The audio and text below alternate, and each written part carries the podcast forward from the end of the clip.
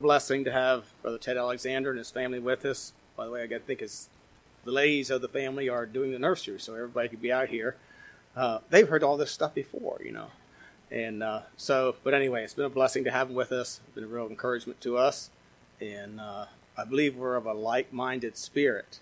And uh, we praise the Lord for his ministry. Looking forward to what the Lord is going to continue to do through him, uh, not only this afternoon, but, you know, with his church plant in Florida. So, Anyway, brother, you come and, and give us this final.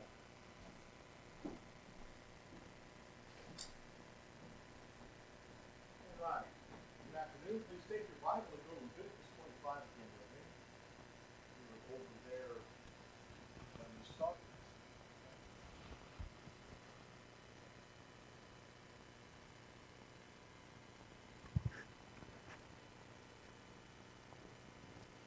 I learned years ago that the mind can only take what the bottom can endure. Amen.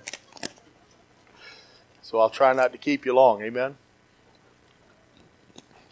Tell you like Elizabeth Taylor told her eighth husband. She said, "Honey, I won't keep you long." Amen.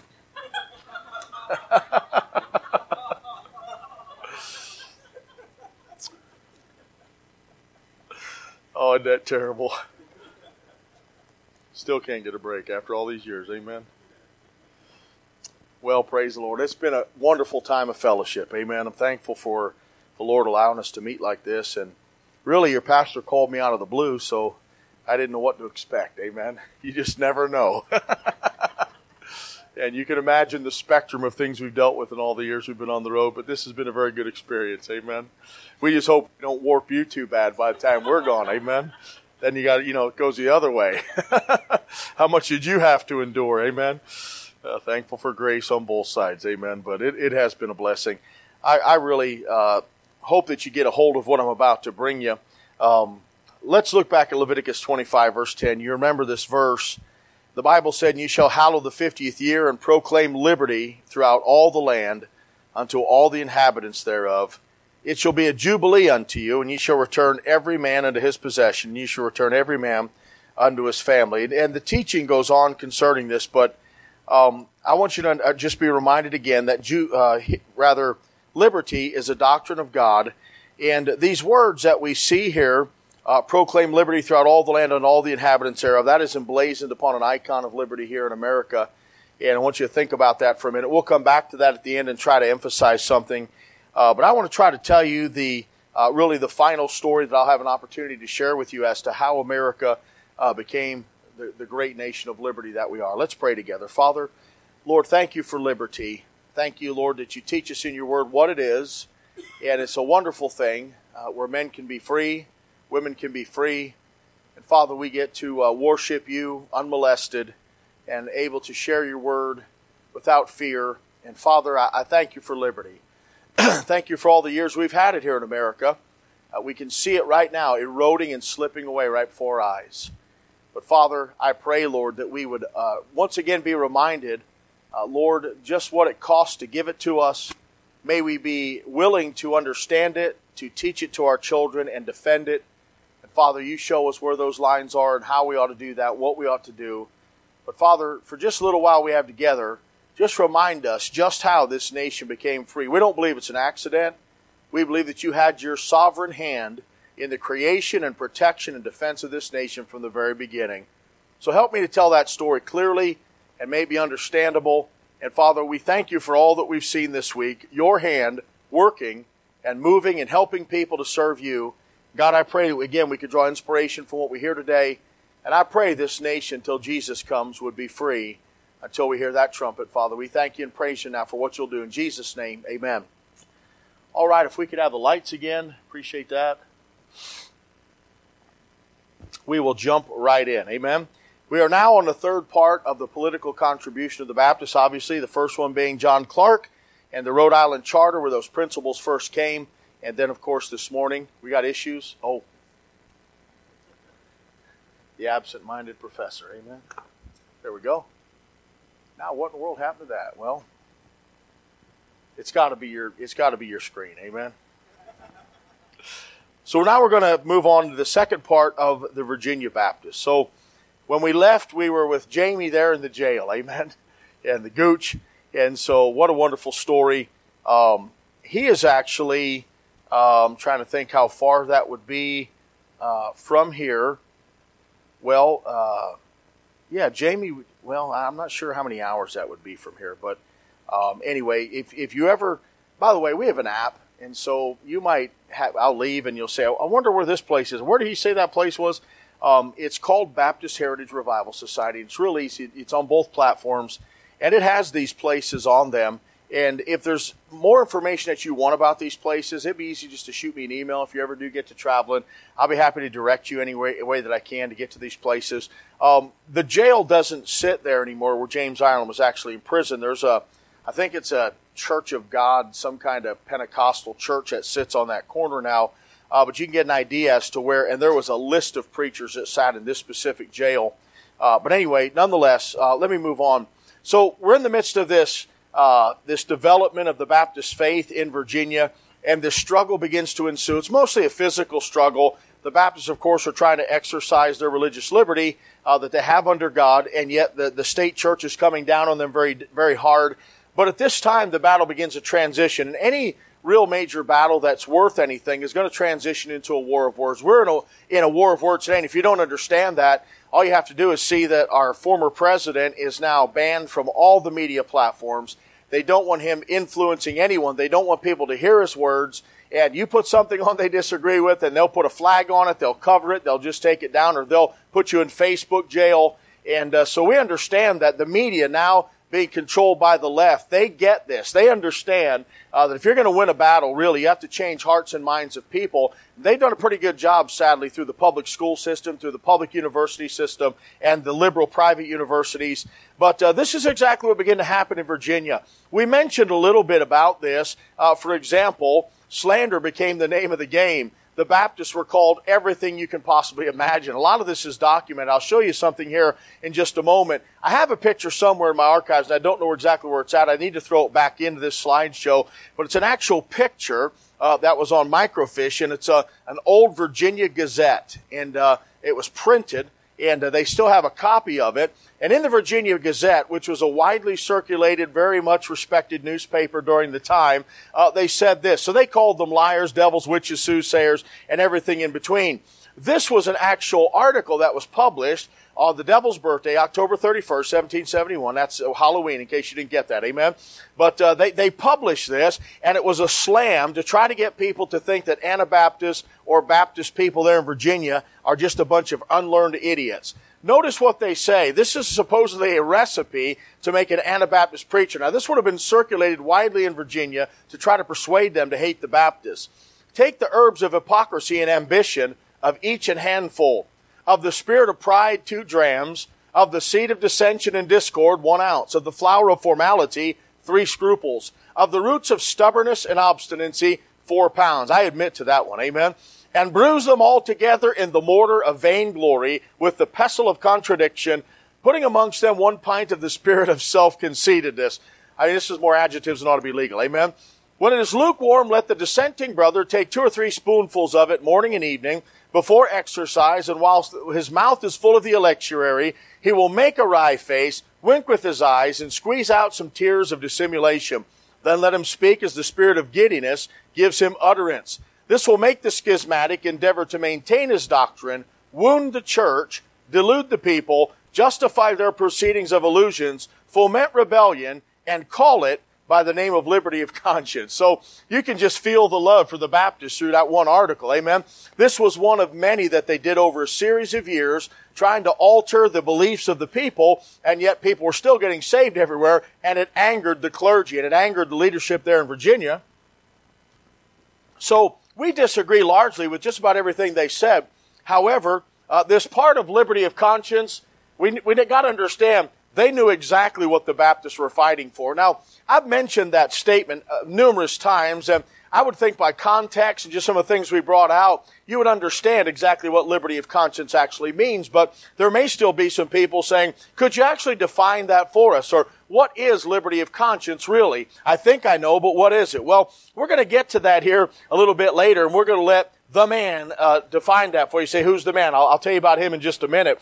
So God raised up brilliant men to fight for liberty. Uh, the Baptists, of course, in Virginia were led by men like Reuben Ford. Reuben Ford had a brilliant mind, and when it came time to start petitioning, they decided to join together in what they called the Virginia General Baptist Association. Now, this was Baptist, both Calvinist and non-Calvinist alike, and those in between, and they decided to get together for this reason. By the way, our battles are not their battles and their battles were not our battles. They were fighting for liberty of conscience. And so I greatly appreciate that they could put by, by, uh, apart some of their positions to be able to fight in the court system and in the legislature, the Virginia legislature, when it was a colony to attempt to win liberty of conscience for us while still debating these things strenuously and maintaining their position. So Reuben Ford was one of those men who would author many of these petitions. And he was the pastor of a church called the Goochland Baptist Church. And that's one of the early Virginia churches started in the 1700s and then Isaac Backus was a great New England leader.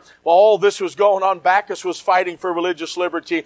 Backus was known to be a pamphleteer and then one, probably the first true Baptist historian on American soil. But Backus would circulate things and really influence people there in New England documenting all the unlawful persecutions. Then, of course, John Leland. We'll get to him in just a bit. We're going to focus on him for a bit this afternoon. Then non-Baptists like Patrick Henry, James Madison, and Thomas Jefferson. Now, again, we mentioned early on and I don't know if you still are in agreement with me or if you never were in agreement with me, but I really believe that John Clarke is probably the, one of the most important Americans, if not the most important American that ever lived on American soil. He is the man that brought liberty that the Baptists had held and that they fought for and that they understood. And he came and expressed it and then made sure that it stayed here. Amen. When he was dead and gone. And thank God for that. Now, uh, when you think about that, if we should appreciate, and I mentioned this, you'll remember, I said if we should appreciate a Madison and a Jefferson who took these principles and put them into our founding documents,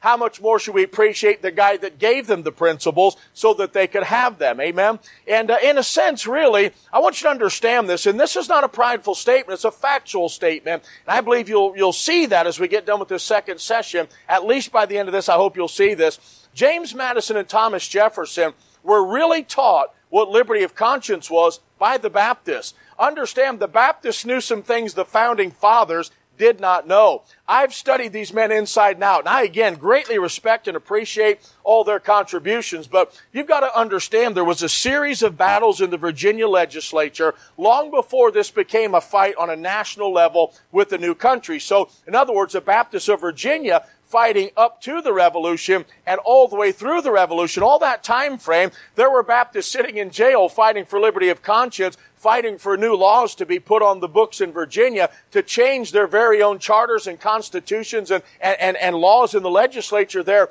in Virginia. While there were Baptists out on the battlefields, almost down to a man, almost every Baptist fought in the revolution. And so you have these Baptists sitting in jail while Baptists are out fighting in the revolution, and it just made no sense. But the truth was, they won a series of victories in Virginia. Now, we can demonstrate this, and I'll show you a signage had the privilege of putting up uh, several years ago that illustrates this, but there's a series of victories. So, in other words, uh, Madison would attempt to throw to the Baptists this thing called tolerance. And so they redid the preamble of the Constitution there in Virginia, and what they wanted to do is they wanted it to, to, to restate it and refix it and say this, what we're going to do is we are now going to tolerate the Baptists and the Quakers and others. And the Baptists looked at that with, with a hairy eyeball. Amen. They hated that. They abhorred it. They said tolerance is a beast and it's, it's vicious. It, it presupposes that there are two classes of people. There is a class that chooses to tolerate or not to tolerate way up here. And then there's the poor saps that follow and swallow, pay and obey, and they do whatever they're told and they're either tolerated or not tolerated. And it still is not a, a level ground of liberty for everybody. That's not the kind of liberty we're talking about. And they were the ones that said, if it's not absolute liberty, if it's not liberty for all, then it's not liberty at all. And they forced the hand of these men until the laws that were passed in Virginia didn't say that we'll tolerate anymore, but that there'll be full liberty for all groups of, of believers or non-believers alike. And that's what the Virginia uh, Constitution and laws read. There was a Virginia statute for religious liberty that was greatly debated. And uh, so there was several victories they won. We may have a chance to talk about all those victories a little bit later, but I just want to emphasize this one point. Easily provable from, from history. When these men wanted to give the Baptist tolerance, they said, that's not what we're talking about. That's not liberty. And then they had to teach them what liberty was. Now, John Leland's going to go even further in his instruction and teaching them. He's going to force their hand because the Virginia Baptists had so many people. They had a lot of power and a lot of clout.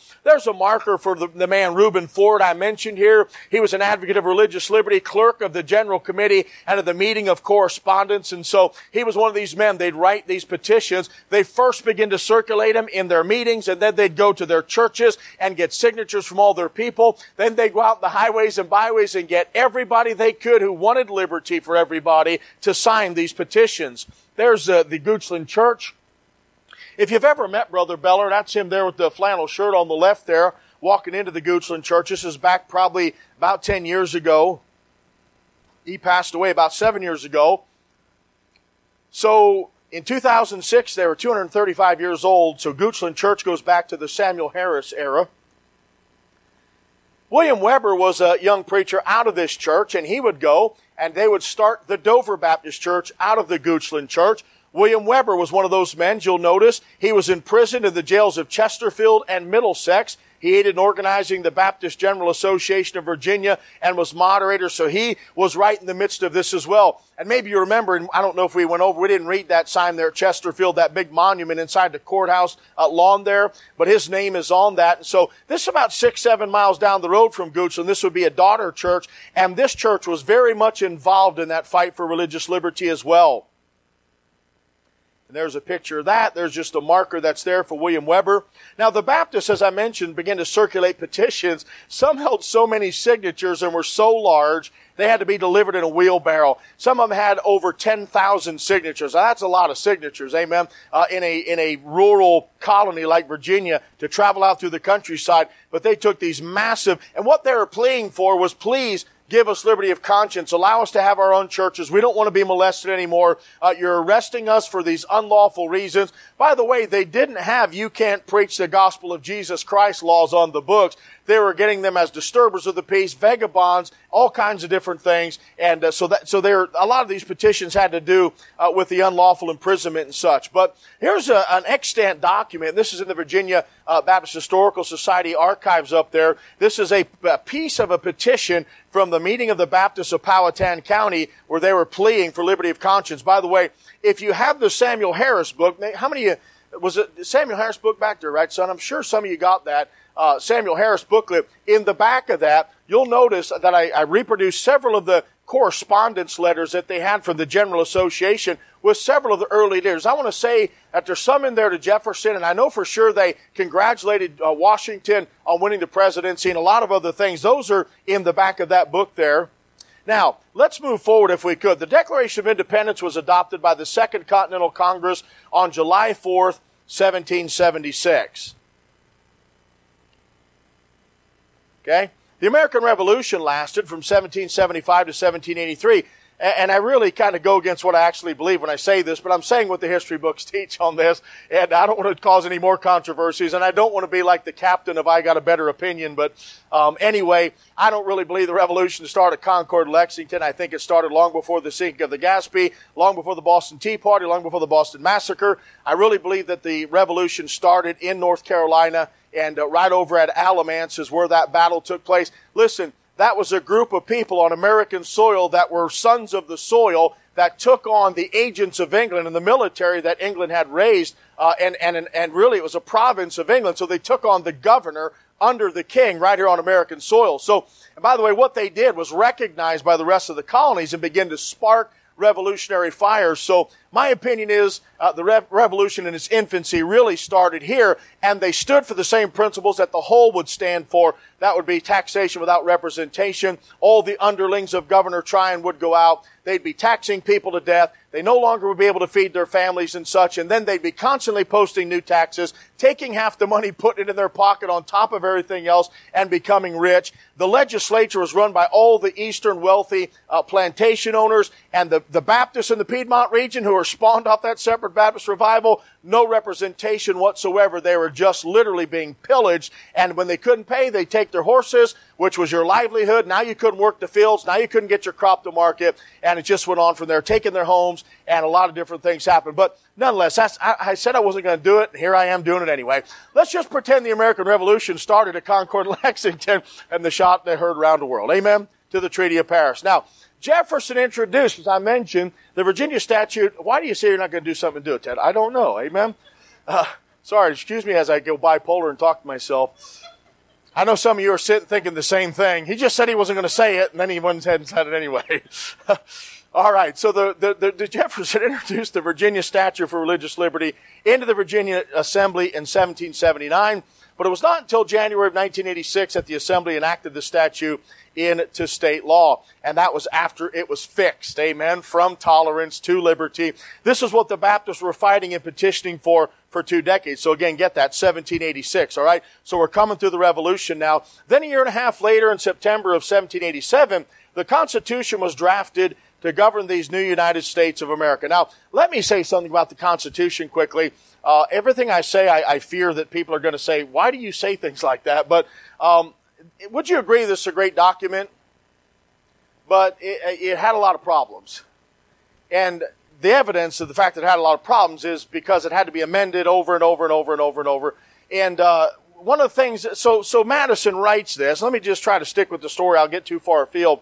And at this time, true liberty was understood by few. There was a lot of people that really thought liberty was tolerance. They could not in their mind conceive of the state church arrangement ever dying. This is the way governments are run. The state and the church have to be together. And if we don't have a state church, then lawless, lawlessness will rule and immorality will take over society and all those things. So we have to enforce the Ten Commandments and all of that. And so there was kind of a battle going on and sides were drawn. George Mason and the Virginia Bill of Rights on one side, the Virginia Baptist and Thomas Jefferson on the other side. And so there was this big battle uh, that ensued. Uh, Isaac Backus, just kind of an honorable mention. He was a New England Baptist preacher and warrior for religious liberty. We talked about him. I don't want to take a whole lot of time on him. Well, all this is going on in Virginia. Backus had already been fighting. By the way, one of the greatest things you'll ever visit in Baptist history is the old uh, Congregationalist church where Baptist, uh, was a member there, and they kicked him out for becoming a Baptist, and he goes right down about a block away and starts a Baptist church. Amen.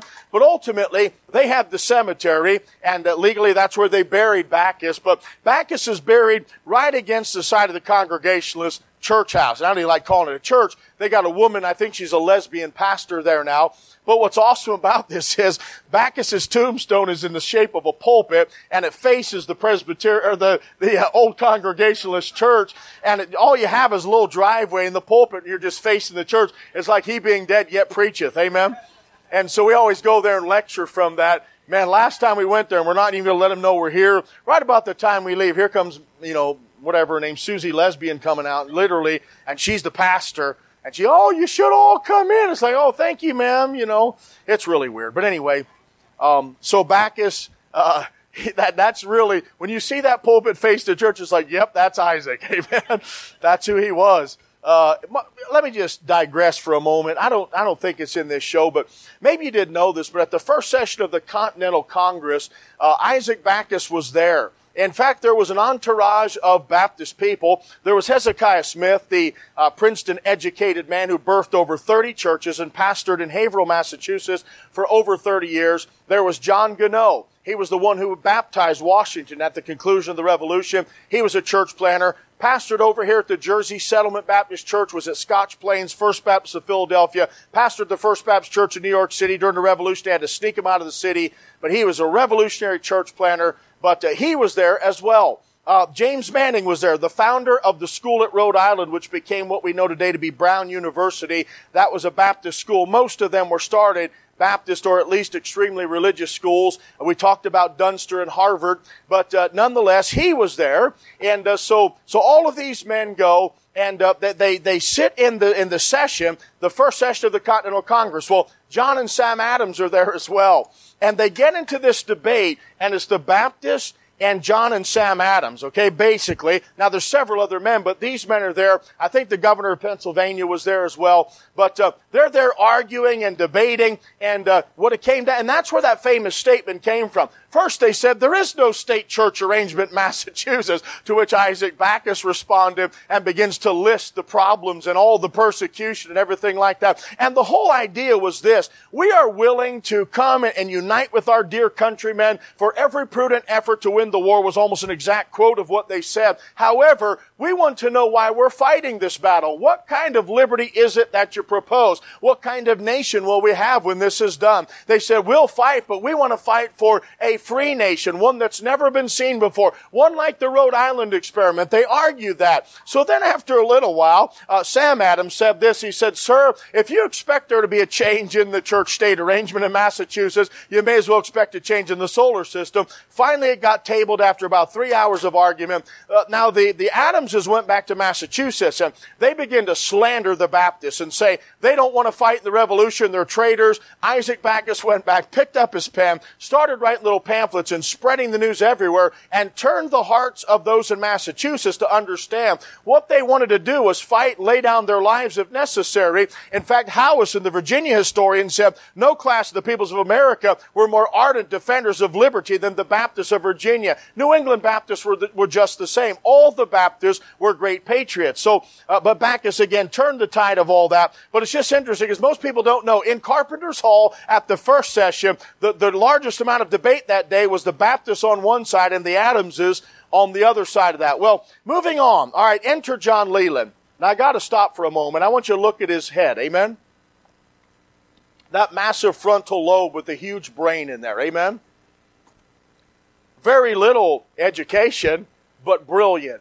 And he's one of those men, he's an anomaly. In other words, it had to be God that put this, this wisdom and, and knowledge inside of his head. He wasn't a, an educated man like John Clarke who'd been to, you know, the schools and then he'd been to the University of Leiden in Holland where they were at the peak of their education during that time. No, this man, uh, he really was not a very learned man. But much like William Carey, who sat on a cobbler's bench, Praise God, I got to handle that cobbler's bench, amen, one time. Sat there and taught himself six different languages with books that he had borrowed from people. This man understood government probably greater than any American maybe that ever lived. And if you read the writings of Elder John Leland, you'll read the first sections, about 43 pages about his life, and the whole rest of about 500 some pages is his views on civil governments and religious liberty and all those type things. An awesome read. And you can get that, by the way, through Calvary Publishing.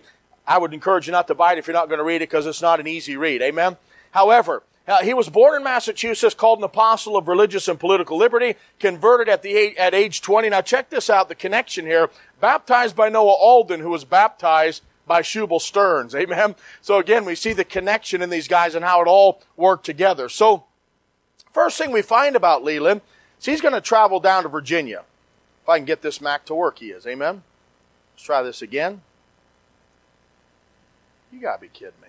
That's why I like this push button thing up here. Amen? All right. Ministry accomplishments. He traveled to Virginia because he felt uh, really called of God to preach the gospel. And he said that he had some kind of a vision or some kind of an answer to prayer at least that God had told him he needed to go and fight and establish religious liberty at the age of about 22 years old. So he goes to Virginia. This is interesting because he you know, firsthand begins to see all these guys sitting in jails. And he gets really stirred about this. And so he knows then this is where God wants him to lead, to be, but he doesn't have a wife yet. One of the funniest things you'll ever read is him saying, uh, and, and I had to go back to Massachusetts and I went into the quote, occupation of wife getting. Amen? And, uh, and then he had obtained a wife and went back. And you almost, it's almost like the Hmong culture, you know. The Laotians are there, they throw them over their shoulder and they got to run through the village. And if you can knock her off, then she don't have to marry you, you know. But anyway, I just, just always, I was thinking the Hmong when I think of that. Amen. But anyway, so William Cathcart records, he gets his wife, his success as a preacher. So he first becomes a preacher. He starts to pastor at the old Mount Pony Baptist Church. And, uh, anyway, a lot of stories I could tell you about that, but but uh, he realizes, he says, my feet are more prone to, to an evangelist, to, to, to being out and preaching in the highways and byways. And so he began to travel and preach. He had 3,009 sermons preached, 700 persons baptized, and two large churches formed, one of 300 members and another of 200 members. In addition to this, while he was in Virginia, he traveled approximately 75,000 miles on horseback in itinerant evangelism. There's one of the old pictures. This is a classic of Leland, and there's Madison in the foreground. Leland standing up on a pickle barrel preaching uh, Jesus Christ. And then later, uh, that ministry would shift, and he would begin to talk about civil and religious uh, uh liberty issues as well as preach the gospel of Jesus Christ. Uh, excuse me, I mentioned that first place that he pastored. This is where our society was actually born. We were standing over this marker and uh, that chip was out of it. And I begin to tell the man, this is on private property. It's very difficult for them to let you into this. But uh, nonetheless, I begin to tell him how these are all passing off the scene. And a guy popped his hat off, an offering broke out, and all of a sudden they said, You're the man to do it, amen?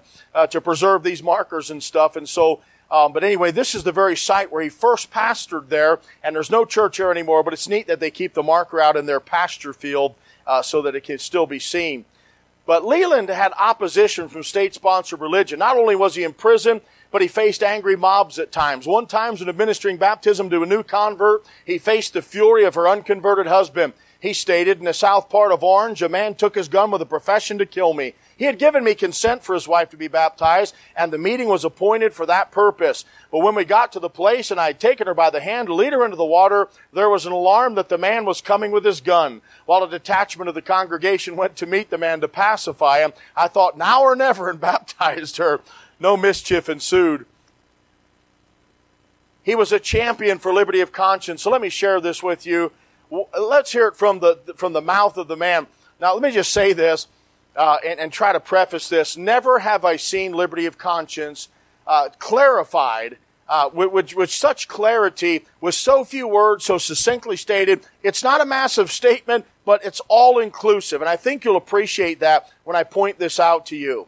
Here's what liberty of conscience is to Leland if a creed, uh, let me just, here's his thoughts on submitting conscience to the state first, and then we'll get to that. If a creed of faith, now watch this clause, established by law. So here's, here's his attitude against state churches. Here's why we shouldn't have state churches. If it was ever so short, and ever so true, if I believe the whole of it with all my heart, should I subscribe to it before a magistrate in order to get indulgence, preferment, or even protection? I should be guilty of a species of idolatry by acknowledging a power that the head of the church, Jesus Christ, has never appointed. Now this really has to do with separation of church and state too. So he said, hey, you think it's okay to have a state church? If they establish a creed of faith by law, even if I believed all of it, if I had to do that to please the state, then it would be a species of idolatry. What he's saying is the church has a head, amen? And it's not the state. We have to keep those two severed. Now, here is his, here is his uh, definition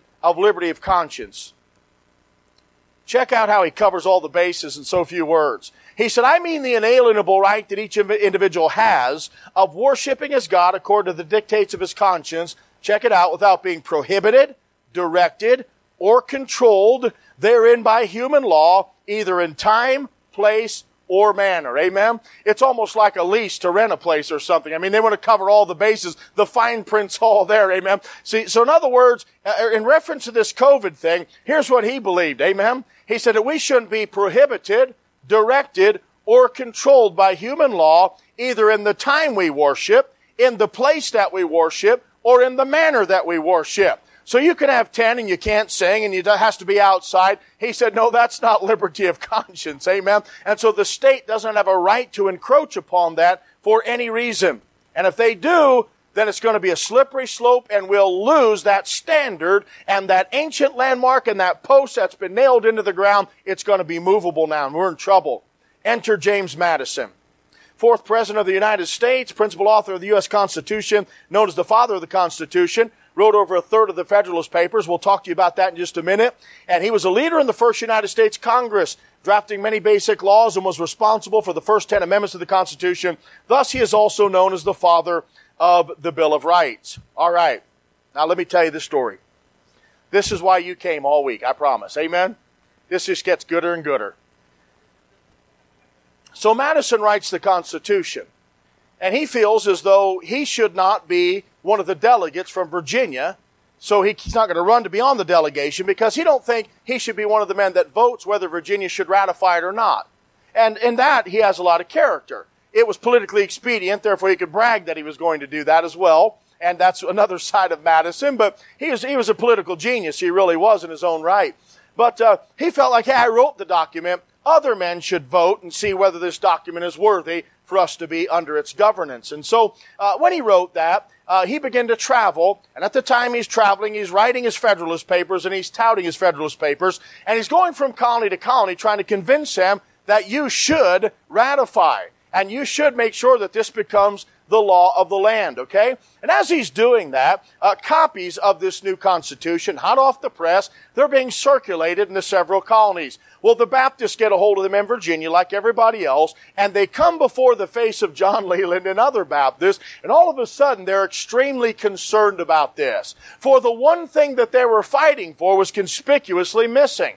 Uh, they looked through it, and he had about 10 objections. In fact, he wrote down all of his objections on paper. Madison himself examined them and uh, attempted to refute them later. But uh, his chief argument was this, that there's no mention of, there's no uh, mention of religious liberty in here, that everyone will have liberty of conscience in this new nation. That's what we were fighting for. He said the only mention of anything in reference to religion is you can't hold a, a, t- a test, religious test to hold federal office. Other than that, there's no mention of religion whatsoever. Well, this troubled him. His idea was, if we are now taken out from under these chains and we are now put under new chains, we're still under chains. And it goes back to the speech that Patrick Henry made. Uh, there's, what's the point of fighting? And what's the point of the revolution if only certain people now will have liberty? And so he's very concerned about that. So he began to go about and tell all the Baptist preachers and go to the General Association meetings and tell them to go tell their people and their neighbors and their cousins by the dozens,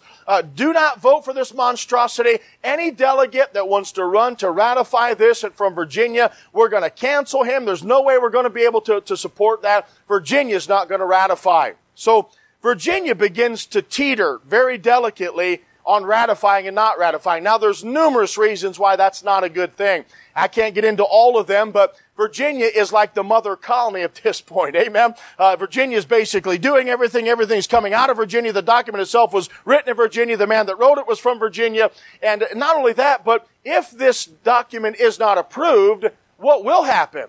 Will we divide into numerous different uh, factions or new countries? Will uh, they be able to very quickly and easily come in and attack us and kill us? Don't we need to bind together for the common defense, which was really one of the reasons to join together to begin with for the common defense? What will happen if we don't do this? And so Madison becomes very concerned about this. Well, as he's becoming concerned, he here he gets three letters in the mail as he's traveling. So he's traveling. He's going to go through New York. He's going to come down through Pennsylvania, Delaware, Maryland, back to Virginia. And as he's traveling, he receives three letters. One of them is from a friend of John Leland. One of them is from his own father, and yet a third letter came. All of them, in essence, said this Virginia's in trouble. She's not going to ratify. What will we do? Madison becomes concerned for his own political future, and he says, well, what's the problem? Why aren't they liking this document? What are their issues? And it was sent to him, all 10 objections that were written by John Leland. Now, I get the idea, and it's not expressly stated, but you seem to pick this up as you study the whole story through the history books.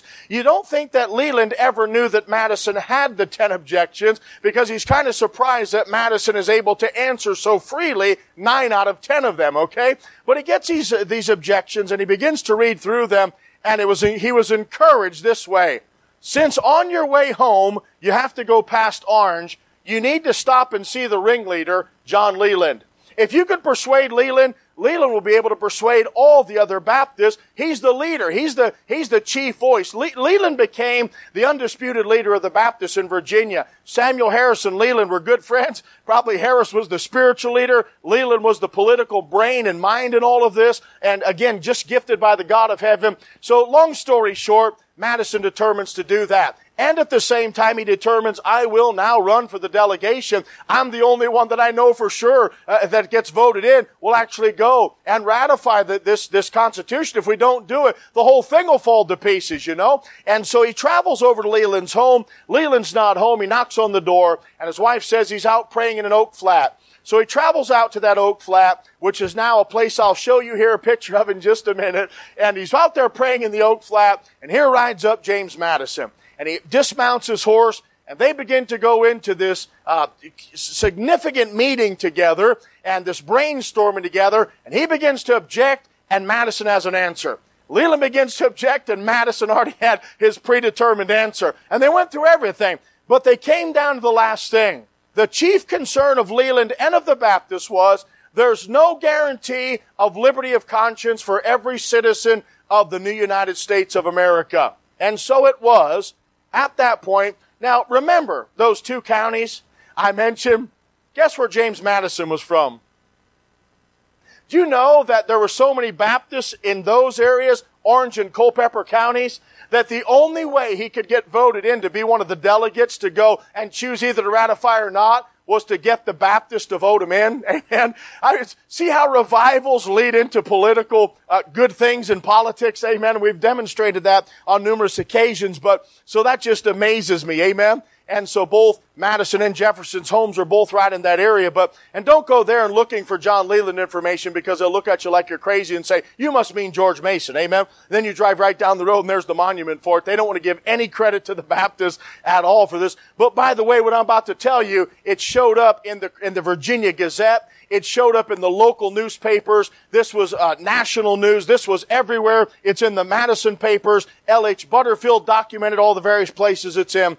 But nonetheless, and Butterfield was again, I mentioned him. He's he was uh, he was an official uh, compiler uh, of the uh, uh, James Madison papers, or no, no, he was an official compiler of the uh, John Adams papers. And I want to say the George Mason papers in an official capacity for Virginia. He wrote a book called Thomas Jefferson, or James Madison rather, Jeffersonian Itinerant, and he wrote one on John Leland, John Leland Jeffersonian Itinerant. But nonetheless, uh, these books, one of them is, I, I, think you may be able to get it for about $250 on the internet. I have a digital copy of it, but it gives a lot of this information. All right. So James Madison seeks out Leland's support. Leland held such sway among the largely Baptist populace of Virginia, Madison became concerned for his political future. He knew he'd not be elected unless he could persuade Leland to endorse him.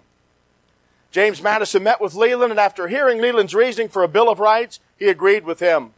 This meeting changed the course of nearly 1800 years of church history. And with a gentleman's handshake, the promise was, we will vote you in as a delegate from Orange and Culpeper. You go and ratify the Constitution as it stands because we understand if you pull the plug now, everything will break out into anarchy and who knows what will come of all of us. And, but once you ratify that, we are then going to vote you, as the Baptists will persuade everyone in Virginia we can to vote you into the first uh, uh, Congress. And when you stand on the floor of Congress, your first duty will be to present a Bill of Rights, namely the first one being that Congress shall make no law respecting an establishment of religion nor prohibiting the free exercise thereof.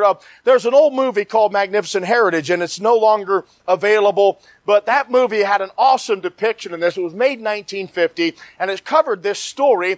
And one of the things that you see in the very last scene of it was James Madison step up on the floor of Congress for his first statement, his first speech about the amendments that he wants to introduce. And he looks over there in the congregation and there's about 15 of the Virginia Baptist preachers that had sat in jail. And there's John Leland looking up at him and John Leland nods his head and James Madison smiles at him and begins to declare that that First Amendment. It's just a glory, man. I'm telling you stuff to make a Catholic priest shout. Amen?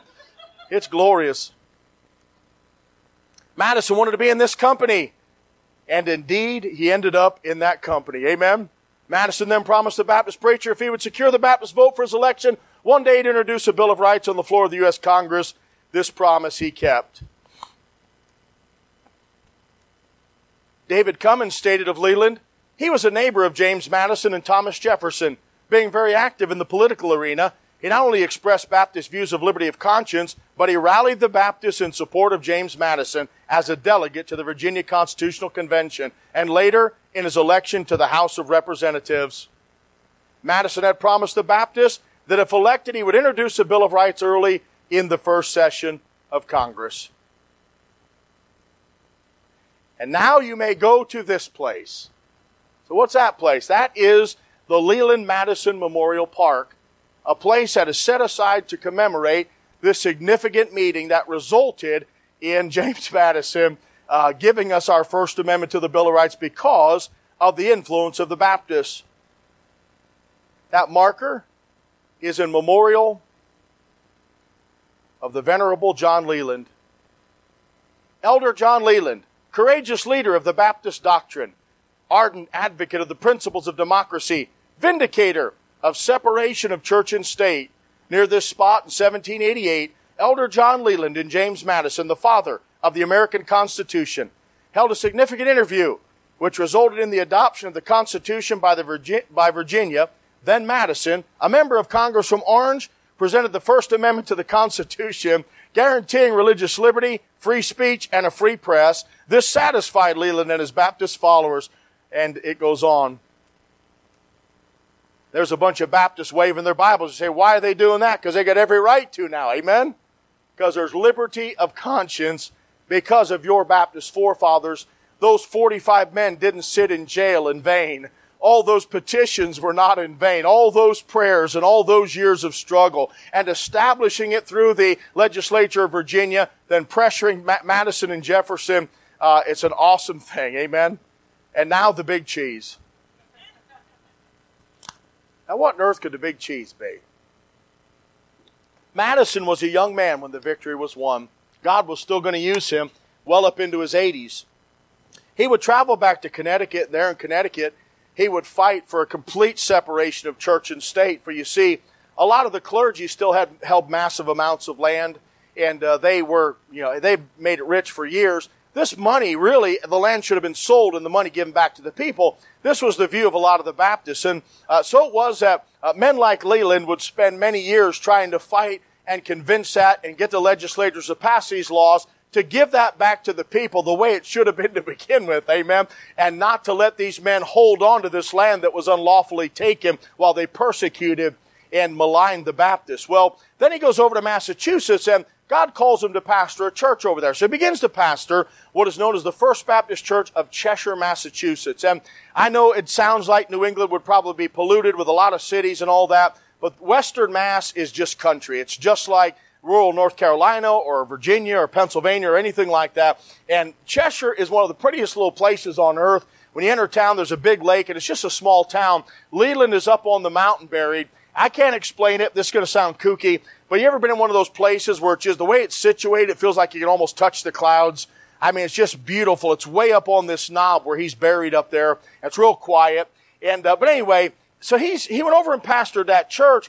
And, uh, but he decided, hey, when Jefferson became president, Jefferson was for entrepreneurship. He was not for taxing you to death for the products that you're producing as this country was being built. And uh, he had helped them so greatly. They had greatly corresponded with him. You've heard of the Danbury Baptist and letters that were back and forth with those civic leaders. And that's where the separation of church and state argument actually came from, was one of those Danbury Baptist letters. So they loved Jefferson. Jefferson loved the Baptists. He said the truest form of democracy that was on this earth was a Baptist congregation. That's what he said uh, with his own mouth. But uh, they decided they wanted to be a blessing and show their love and appreciation for their president. And so, what did they do? Check this out.